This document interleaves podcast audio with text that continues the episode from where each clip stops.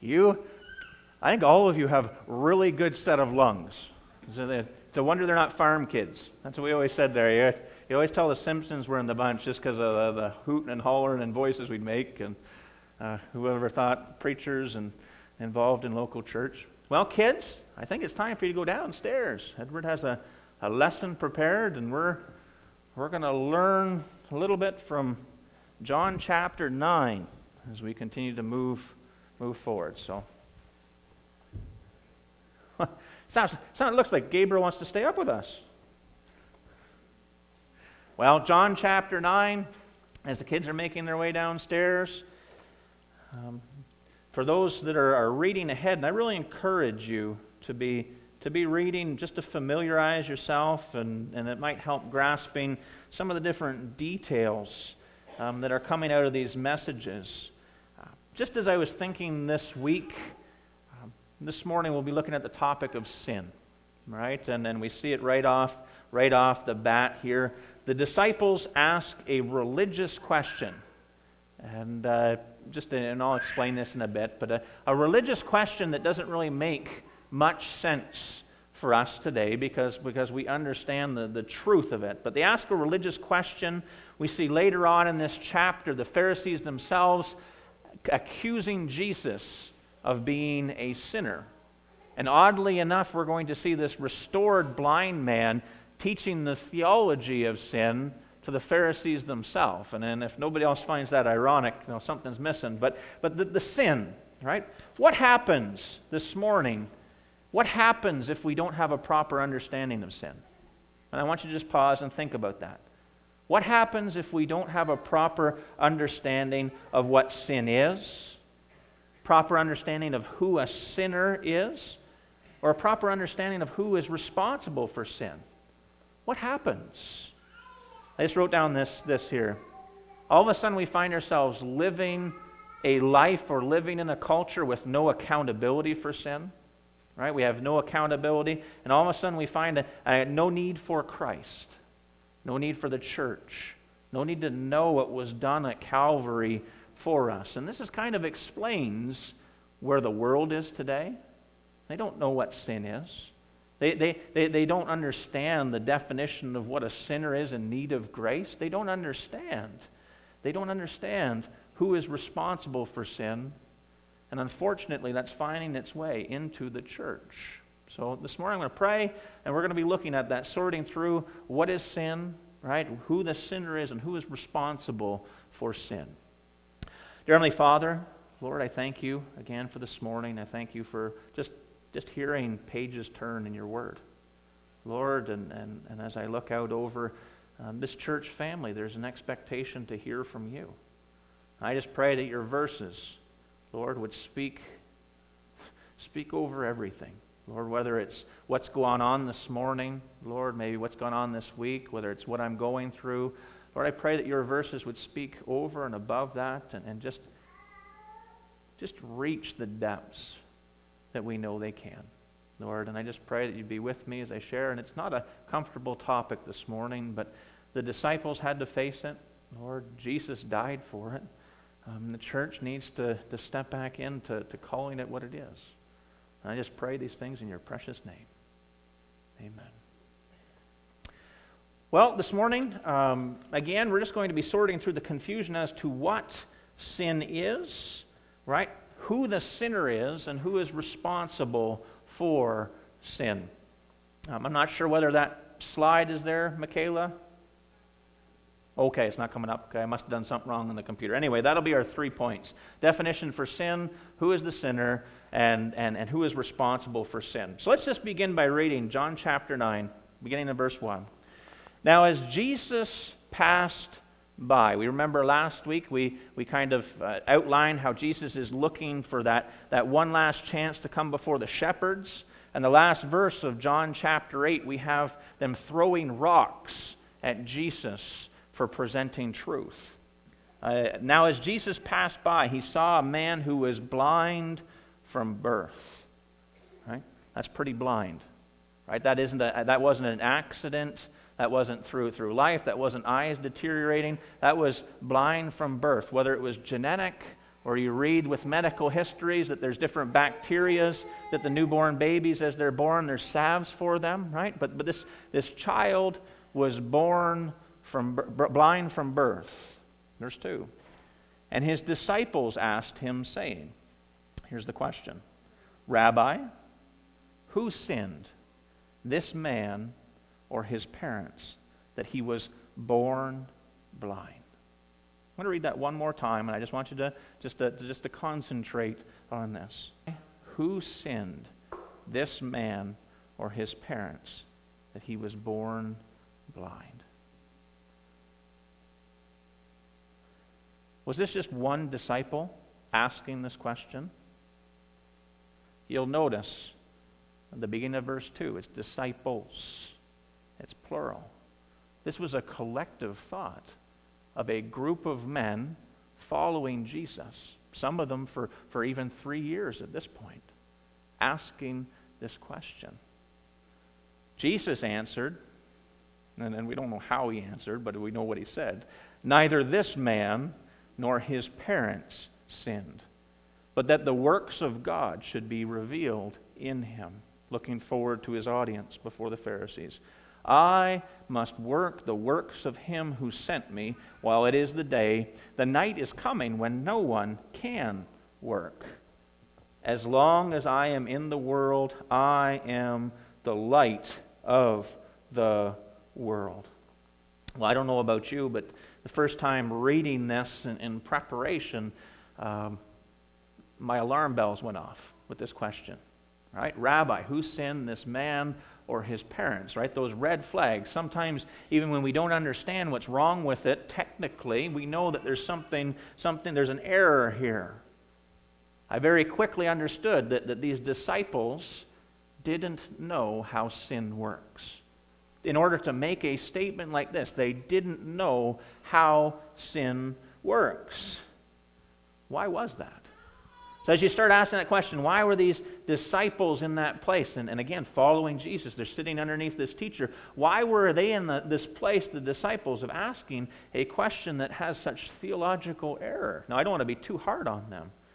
But these disciples were caught up in religious confusion. Okay? Because religion does that, it causes confusion. What happens when you have a wrong understanding of sin? You find yourself as part of a religion that condones sin. You find yourself as part of a religion that excuses sin or ignoring it. When you begin processing this, you understand that in 10 months, these disciples would be leaders in their churches. In 10 months, they would be pastors. 10 months they would be teachers, evangelists. We go through that list in Ephesians chapter 4. There is no room for confusion when it comes to sin. And that's when we kind of quiet ourselves to the seriousness of this. I asked the question this morning, just in light of, of this question that the disciples are, are, are proposing here how important is it to know what you believe? Very important, right? But how, how important is it to study so that you can know what you believe? How important is it to, to study so that you know what you believe so you can live what you believe? Teach what you believe. Parent. And, and the, way, the way our society is going, grandparents, the children because they're not getting it from their parents, right? How important is it for you to know what you believe? Because I know I don't have enough time with them from the newborn to 14 years old. Because by 14, they're given their own choices and we don't see them anymore. How important is it for us to understand sin so that we don't condone it, so we don't make excuses and we don't ignore it? And that's the seriousness of the topic this morning. The disciples didn't know what God says about sin.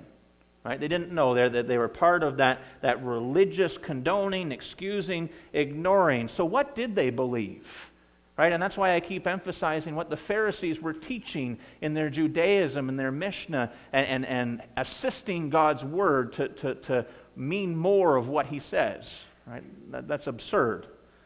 Remember this morning what the Pharisees believed and taught. They believed that you make your own life choices. Right? They believed that you decide according to how your life looks, according to your decisions between right and wrong. You decide according to works whether you are righteous before God or not. And that's terrifying. That is terrifying, but that's what they were teaching. You make your life choices. You choose to be righteous or unrighteous before God. It's called self righteousness. It's what your life looked like, it's what you were doing. The Pharisees had created a religion of good hearted people, good hearted people doing good things, and they had called it spiritual. Right, and we see the repercussions all through the early church with this. Good hearted people doing good things. Sounds a lot like the, the rural community mindset, doesn't it? Good hearted people doing good things, calling it spiritual. It was a religion, a religion that, that does damage. We know Romans chapter 3, verse 10 and 11 says, There is none righteous, no, not one. There is none who understands. There is none who seeks after God. Right?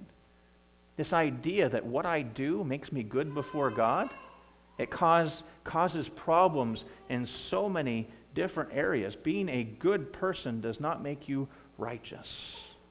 Right? The Pharisees had created a religion of good hearted people doing good things, calling it spiritual. So ask yourself the question why, why do the disciples ask this question? Rabbi, who sinned, this man or his parents, that he was born blind? These disciples, right? And what, even if it was just speaking to the, the 12 that are following Jesus here at this point, they were raised in a Judaism self righteous culture, right? A religion. A self righteous religion that judged people for what they did. Now, listen if you were spiritual, if you measured up to the, the Pharisee standards, if you measured up to, to, let's say, God's standards, you could see it in your life, right? If you were spiritual, you were in the synagogue on Saturdays. If you were spiritual, you were in the synagogue on Tuesdays and Thursdays. That was one of their measuring rods for their self righteous religion. Their standard of being okay before God. Look, if your life was in order, then you would be wealthy. Right? You would carry a prominent position in the, the synagogues. Right? I think to, to how dangerous it is to look at someone and judge by appearance how they're doing before God. That's religion. We continue with that. These disciples following Christ passed by, and the last verse of this chapter explains to us that, or not this chapter, but this narrative explains to us that this man was 40 years old, blind from birth, his parents taking him to the gate, broken, suffering for 40 years. This passage tells us that the disciples following Christ passed by this 40 year old man and just like the Pharisees in Luke chapter 18 said, I'm glad I am not a sinner like this man. Who sinned, this man or his parents? Do we see the dangers of religion this morning? Of outward, outward and elevating yourself and, and making sure that if, if this looks good, then I'm spiritually okay with God? Right? If we don't understand what sin is, who a sinner is, and the responsibility for sin, we condone sin.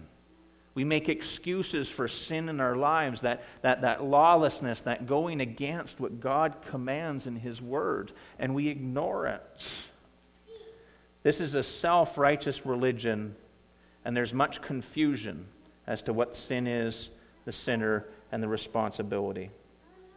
I want to pause for a minute and just think about the Christian religion. Think of the Christian religion. And I say religion because there's a difference between those who have a relationship and are following spiritually as the Spirit leads and those that are following practice. Right? Think of the Christian religion. The Christian religion says that as long as you are at the church on Sunday and have a good name in the community, you are spiritually doing okay before God. Right? And we find ourselves in that religious confusion as to what sin is condoning, excusing. When the Bible says that the God judges your life according to what is going on in your heart. Right? We all know this morning we can sit in the pew and things are not right in our heart. Turn with me to Jeremiah chapter 17. Jeremiah 17, and I think if you mark your Bibles, it'll be marked. Jeremiah 17, 9, we don't often move much past verse 9. Right? The Christian religion says that as long as everything on the outside is doing okay, then you are spiritually okay before God. But we know that God looks at the heart.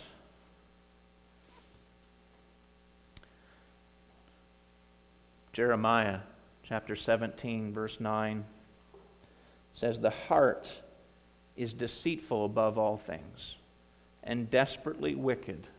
Who can know it? Don't stop there, though. I, the Lord, search the heart. Right? That's not religion. That's God searching your heart. That's the Spirit searching your heart this morning. I, the Lord, search the heart. I test the mind, your thoughts, even to give every man according to his ways, according to the fruit of his doings. Right? Wages, what it's paid for. Christian religion says as long as you're on the church on Sunday, you have a good name in the community, you are spiritually doing okay. When the Bible says that God judges your life according to what's going on in your heart. And I just wrote this warning down this morning be wary of religion. Religion condones sin, religion excuses sin. We see the confusion evidenced by comments such as, they are good kids and work hard while living in blatant sin. About their business is doing good. I'm thinking of, of Christians, professing Christians, we no longer see, and this isn't unique to Coldstream, this is, this is globally, this is universally.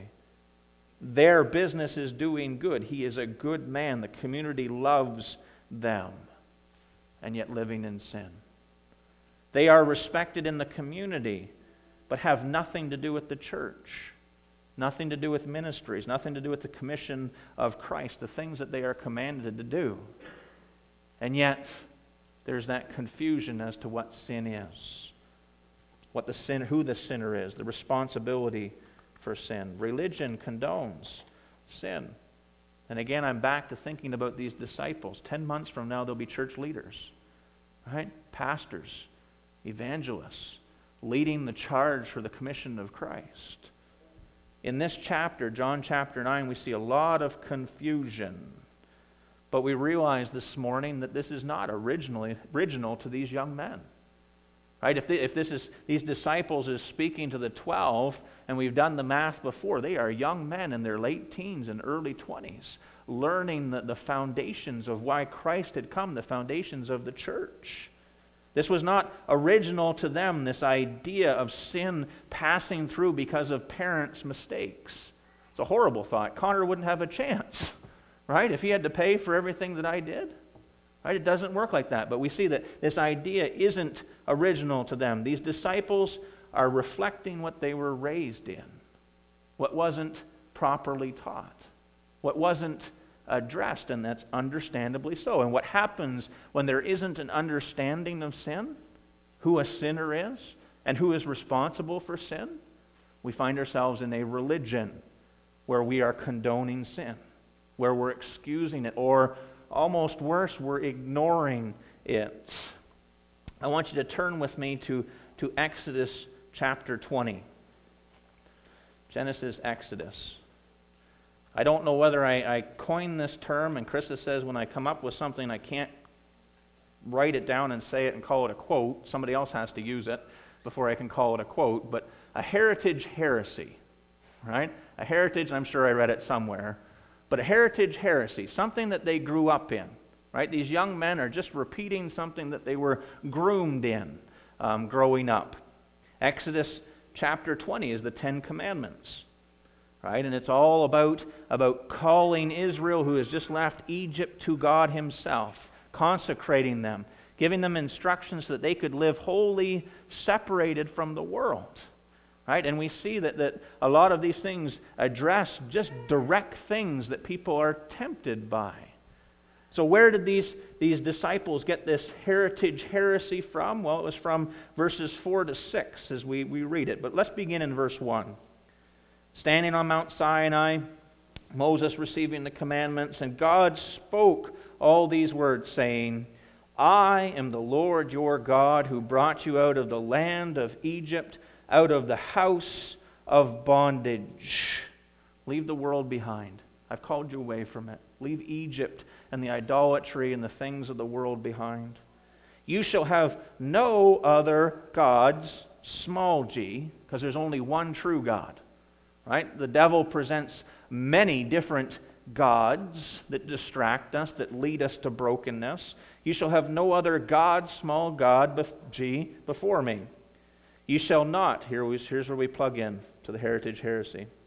You shall not make for yourself a carved image, any likeness of anything that is in heaven above, or is in the earth beneath, or that is in the water under the earth. Right? No objects, no images, no, no things that you can place before you that, that, that your heart exhibits worship or service towards. You shall not bow to them, nor serve them, or worship them. For I, the Lord your God, am a jealous God. God wants all of you. God doesn't want bits and pieces. God wants all of your worship, all of your service. That's not just a, a casual thing either, because he goes on to say, visiting the iniquity of the fathers upon the children to the third and fourth generations of those who hate me, but showing mercy to thousands to those who love me and keep my commandments. Somewhere along the lines, we know the father of lies right? We know what Satan does. We know human error uh, through that. Somewhere along the lines, the people twisted that. Uh, somewhere along the lines, all of a sudden, it became about sin passing from the parent, right, to the child. And that's not how God operates. What the Pharisees believed was if there was a physical infirmity in someone's life, then the family within four generations was obviously unrighteous in idolatry. Somewhere along the lines, they, they started worshiping objects. Somewhere along the lines, God was taken from, from being first in priority and, and, and made secondary or less. And because of that, God gives the blind child the parents as punishment. Isn't that horrific? Isn't that horrible to think about? Doesn't that go against God's character and what the scripture is? But that is, that is what religion does. I said to myself, don't tell me the father of lies or Satan isn't behind this one, but then we can look at other religions, Catholicism and, and, and Islam, and, and, and it all has elements of works, elements of, of twisting truth. Now, we understand this morning that, that God does not work that way, and we're going to look at verses, right? But obviously, this penetrated, this heritage heresy found its ways into the disciples' understanding. And they asked Jesus this question Rabbi, who sinned? His parents? This man or his parents? We understand this morning that sin has consequences. Right? I think we can nod our heads. Sin has consequences. We might not understand this when we're in our teenage years or our younger years, right? But sin has consequences alcoholics, right, and substance abuse, you're probably going to see your children participating or at least trying it at some point. Sin has consequence. Divorce, adultery, right? Sexual relations out, out of wedlock. This is verse 14. You shall not commit adultery. You will likely see that brokenness in your family later. Right? That's why it's so important for God's design of marriage. Right? How about no desire for the word? No desire for the church, no desire for serving. You aren't likely going to see that in the children. Right? This isn't saying that, that God punishes the children for the parent's sin. This is speaking to consequences that, that follow down through. And ultimately, understanding these verses properly is supposed to, for the parent, understand that, that they need to live right so their, their children are watching and emulate that. And the same thing for the child as they see God being placed first, right? And nothing coming before him in the life. They see that and they understand the importance of that. These verses are not saying that God punishes you this way, the way the disciples were thinking about sin being passed down. But recognize this there is punishment for sin. Right? God will punish sin. You don't get to live how you want and go unscathed. But not, give it, not by giving you a blind child. That's not how God works. And I'm not telling God how he works either. That's, that's, it goes against Scripture and his character. The leaders of Judaism, and we see this coming out of, out of the mouths of the disciples here, the leaders of Judaism had created a religion that only cared about what your life looked like, what you looked like on the outside. And perhaps there are people here this morning that are more worried about what people think, what people are seeing, than what God is seeing in their hearts. Right? And I think we can all relate with that at some point in our lives. We're more worried about the front that we put on rather than dealing with what God is trying to deal with in our hearts. That's what keeps broken, sinning people from the place, the church, the community where they need to be. Right? This worrying about what people are going to judge, that religious thought one of the loudest messages of the church today needs to be that Christ died on the cross. Christ died on the cross not for the religious, but for the broken, for the sinner, for the real life, breathing person that is desperately clinging to God's promises. And I think of that broken 40 year old blind in the street. He needed to meet Jesus his life was touched. And we'll get that next week and, and, and, and just basking in that this week. He needed, he needed to meet Jesus. He needed his life to be touched. And his life was changed to this place where he's testifying to these people that are in religious error. you are wrong, right? I may not know whether he's a sinner, but I was blind and now I see. We are the body of Christ as we come in through these doors and, and, and, and we testify of who He is in our lives, we are the spiritual body of Christ. We are in a spiritual relationship. I pray that we can leave religion at the door.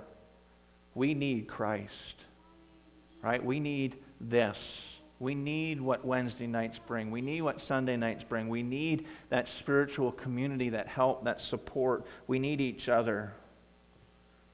So when we come down to sin, there is no confusion to what sin is. Right? It's lawlessness. Sin is lawlessness. 1 John 3 4. Sin is lawlessness. It's, it's what contradicts what God says.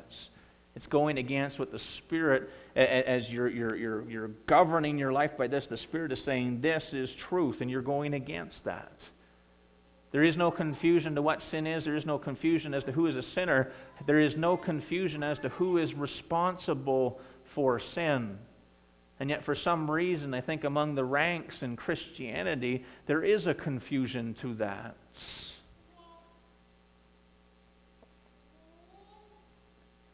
Children are not responsible for the sin choices of their parents. I think we just figured that out from Exodus 20. They have to work through the consequences, right? And we know broken homes, right? We know the children have to, to work through that. The same way, parents, biblically, are not responsible for the decisions of their children. I'm trying to think there. It, it, I want to emphasize one thing. Biblically, if you are, if the Word of God is coming out of your mouth, and your grown children are hearing God speak. They are making decisions for themselves. Right? And biblically, I don't think many parents know where to read and turn for that, that biblical truth. So this morning, I want you to turn to Ezekiel chapter 18. Isaiah, Jeremiah, Ezekiel. And I want to just read this chapter as to what God says about sin. What God says who the sinner is. And what God says about who is responsible for sin. Because a lot of broken hearts um, try and live their lives. A lot of, lot of children relying on their, the, the faith of their parents and the coattails of what they believe without reading these truths. Ezekiel chapter 18. Just coming back to, as, as people are turning they're coming back to the confusion that the disciples are showing before Jesus. Right? Heritage heresy, what they were raised in. Coming back to, to walking three years with Jesus. The future leaders of the church going, who sinned, this man or his parents, right? This needed to be cleared up. And we come back to Ezekiel, and this is going back to the Babylon, Babylonian captivity, beginning in verse 1. Says, The word of the Lord came to me, Ezekiel, saying, What do you mean when you use this proverb concerning the land of Israel, saying, The fathers have eaten sour grapes, and the children's teeth are set on edge. Right, more or less, the, the people of Israel going into judgment were saying, God, this judgment isn't fair. We're dealing with the sin of our, our fathers. It's not fair. We're being judged for something we didn't do. Well, let's see how God responds. As I live, says the Lord God, you shall no longer use this proverb in Israel. Behold, all souls are mine. Ooh. All of a sudden we get back into Traducianism, right? And, and, and Dr. Doherty's nodding his head, right? Where does your soul come from? Well, God doesn't create it. This takes us back to, to the garden, right? Where uh, God formed Adam in, out of the dust of the earth and breathed life into his nostrils, right? That was his soul, spirit, and his physical, right? Then we understand that Adam and Eve had babies. We understand how that works, right? But we don't see God creating another soul, right? We see the immaterial and invisible passing through into the children. So we understand that, that when a child is born, they are born through their parents, the soul, spirit, and body. But what does God say here? Right? Behold, all souls are mine. That's a reckoning, right? As the soul, it comes into existence, and I mean, we could really start going deep. I mean, at conception, right? Sperm meets egg, right? Life. No matter what the abortionists say, no matter what, what pro life, it's, it's life starts at conception, right? And God says, Behold, all souls are mine, right? That also speaks to the end. There's a reckoning. You're either found righteous before Him through salvation, through Christ, through how He provides righteousness, or there is a eternity of separation, right? Self righteousness. And we know that it ends up in hell. So there's a, a life. So there's a lot here. But God says, Behold, all souls are mine. The soul of the Father as well as the soul of the Son is mine. The soul who sins shall die. So we understand sin, right? Sin is lawlessness going against God's standard, God's law. We understand who the sinner is here. Okay? We understand who is responsible for the sin. The soul who sins shall die. But if a man is just and does what is lawful and right, if he has not eaten on the mountains, or the shrines, or the idols, nor lifted up his eyes to the idols of the house of Israel, nor defiled his neighbor's wife, nor approached a woman during her impurity, if he has not oppressed anyone, but has restored to the debtor his pledge, has robbed no one by violence, but has given his bread to the hungry and covered the naked with clothing, if he has not exacted usury nor taken any increase, but has withdrawn his hand from iniquity and exacted, exact, me, executed true judgment between man and woman, if he has walked in my statutes and kept my judgments faithfully, he is just, and he shall surely live, says the Lord. There's a decision that was made. a decision of obedience, decision of, of following God's standard. But what of this man? What of this father? If he begets a son who makes choices, right? A son who understands God's standard. And I'm just trying to show us biblically who is responsible for sin so that we can take comfort and be convicted at the same time from this. If he begets a son who is a robber or a shedder of blood, who does any of these things and does none of those duties, and it lists off there, um, but has eaten on the mountains or defiled his neighbor's wife, adultery, if he has oppressed the, the poor and needy, uh, robbed by violence, not restored the pledge, lifted his eyes to the idols, or committed abomination, if he has exacted usury or take an increase, shall he then live? he shall not live. His decisions, his choices, his, his life. If he has done any of these abominations, he shall surely die. His blood shall be upon him. His decisions. If, however, this is the father, he begets a son who sees all the sins which his father has done and considers but does not, like, does not do likewise, makes decisions to go the other way, who has not eaten on the mountains, nor lifted his eyes to the idols of the house of Israel, nor defiled his neighbor's wife, has not oppressed anyone, nor withheld a pledge, nor robbed by violence, but has given his bread to the hungry, and covered the naked with clothing who has withdrawn his hand from the poor and not received usury for increase, but has executed my judgments and walked in my statutes. Because he's made that decision, because he's decided to not follow in his sinning father's footsteps, he shall not die for the iniquity of his father. He shall surely live. As for his father, because he cruelly oppressed, robbed his brother by violence, and did what was not good among his people, behold, he shall die for his iniquity. That's pretty straightforward. What sin is, right? The definition of a, who a sinner is and who is responsible for the sin. But let's keep reading. And I'm thinking of, of Israel. I'm thinking about that religion that they created to condone sin, to excuse it, to ignore it. Um, the beginnings of Judaism that we see come out of Babylonian captivity. Yet you say, why should the Son not bear the guilt of the Father? Right? This explains the, the, the Pharisees or that question that disciples ask. Right? Who sinned? This man or his parents? Right? Yet you say, why should the Son not bear the guilt of the Father? I mean, there, there was a, a misunderstanding there. Because the Son has done what is lawful and right and has kept all my statutes and observed them, he shall surely live. Here's our verse 20.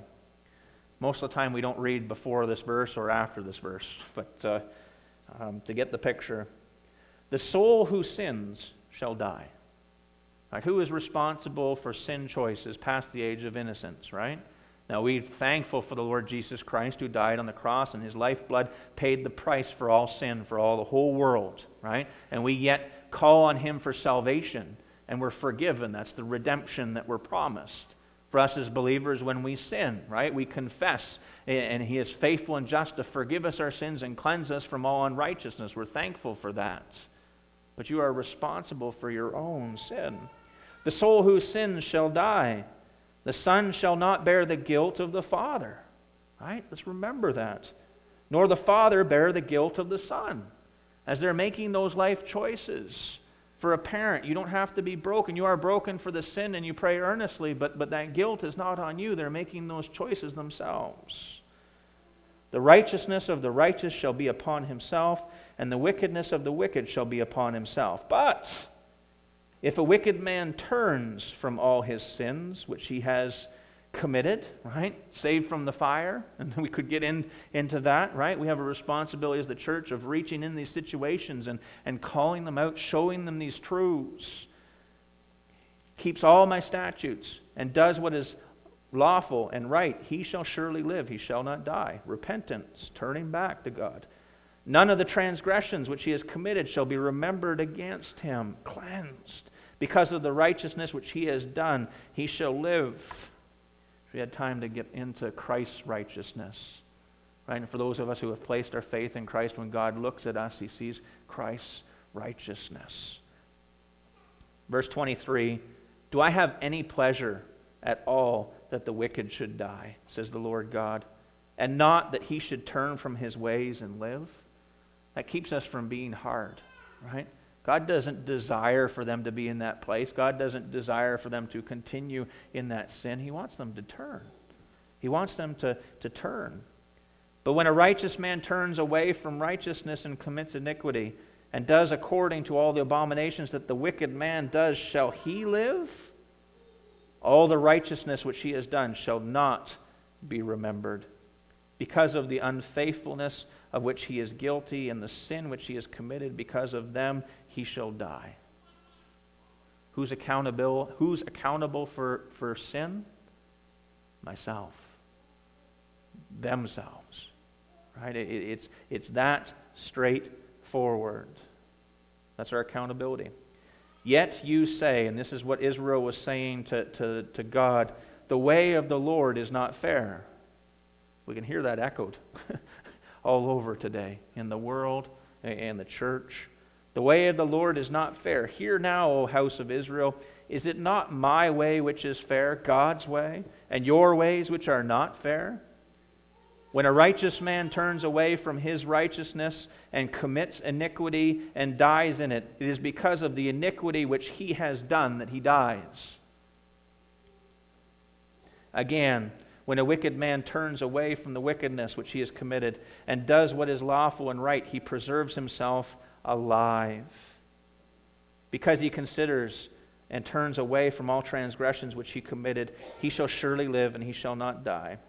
Yet the house of Israel says, The way of the Lord is not fair. A house of Israel is not, O house of Israel, is not my ways which are fair and your ways which are not fair? We'll just close with this. And again, just understanding what sin is, who the sinner is, and who's responsible for the sin. Therefore, I will judge you, O house of Israel, everyone according to his ways. I don't think any preacher could say that any more authoritatively, any more seriously. I will judge you, God speaking, O house of Israel, everyone according to his ways, says the Lord God. Repent.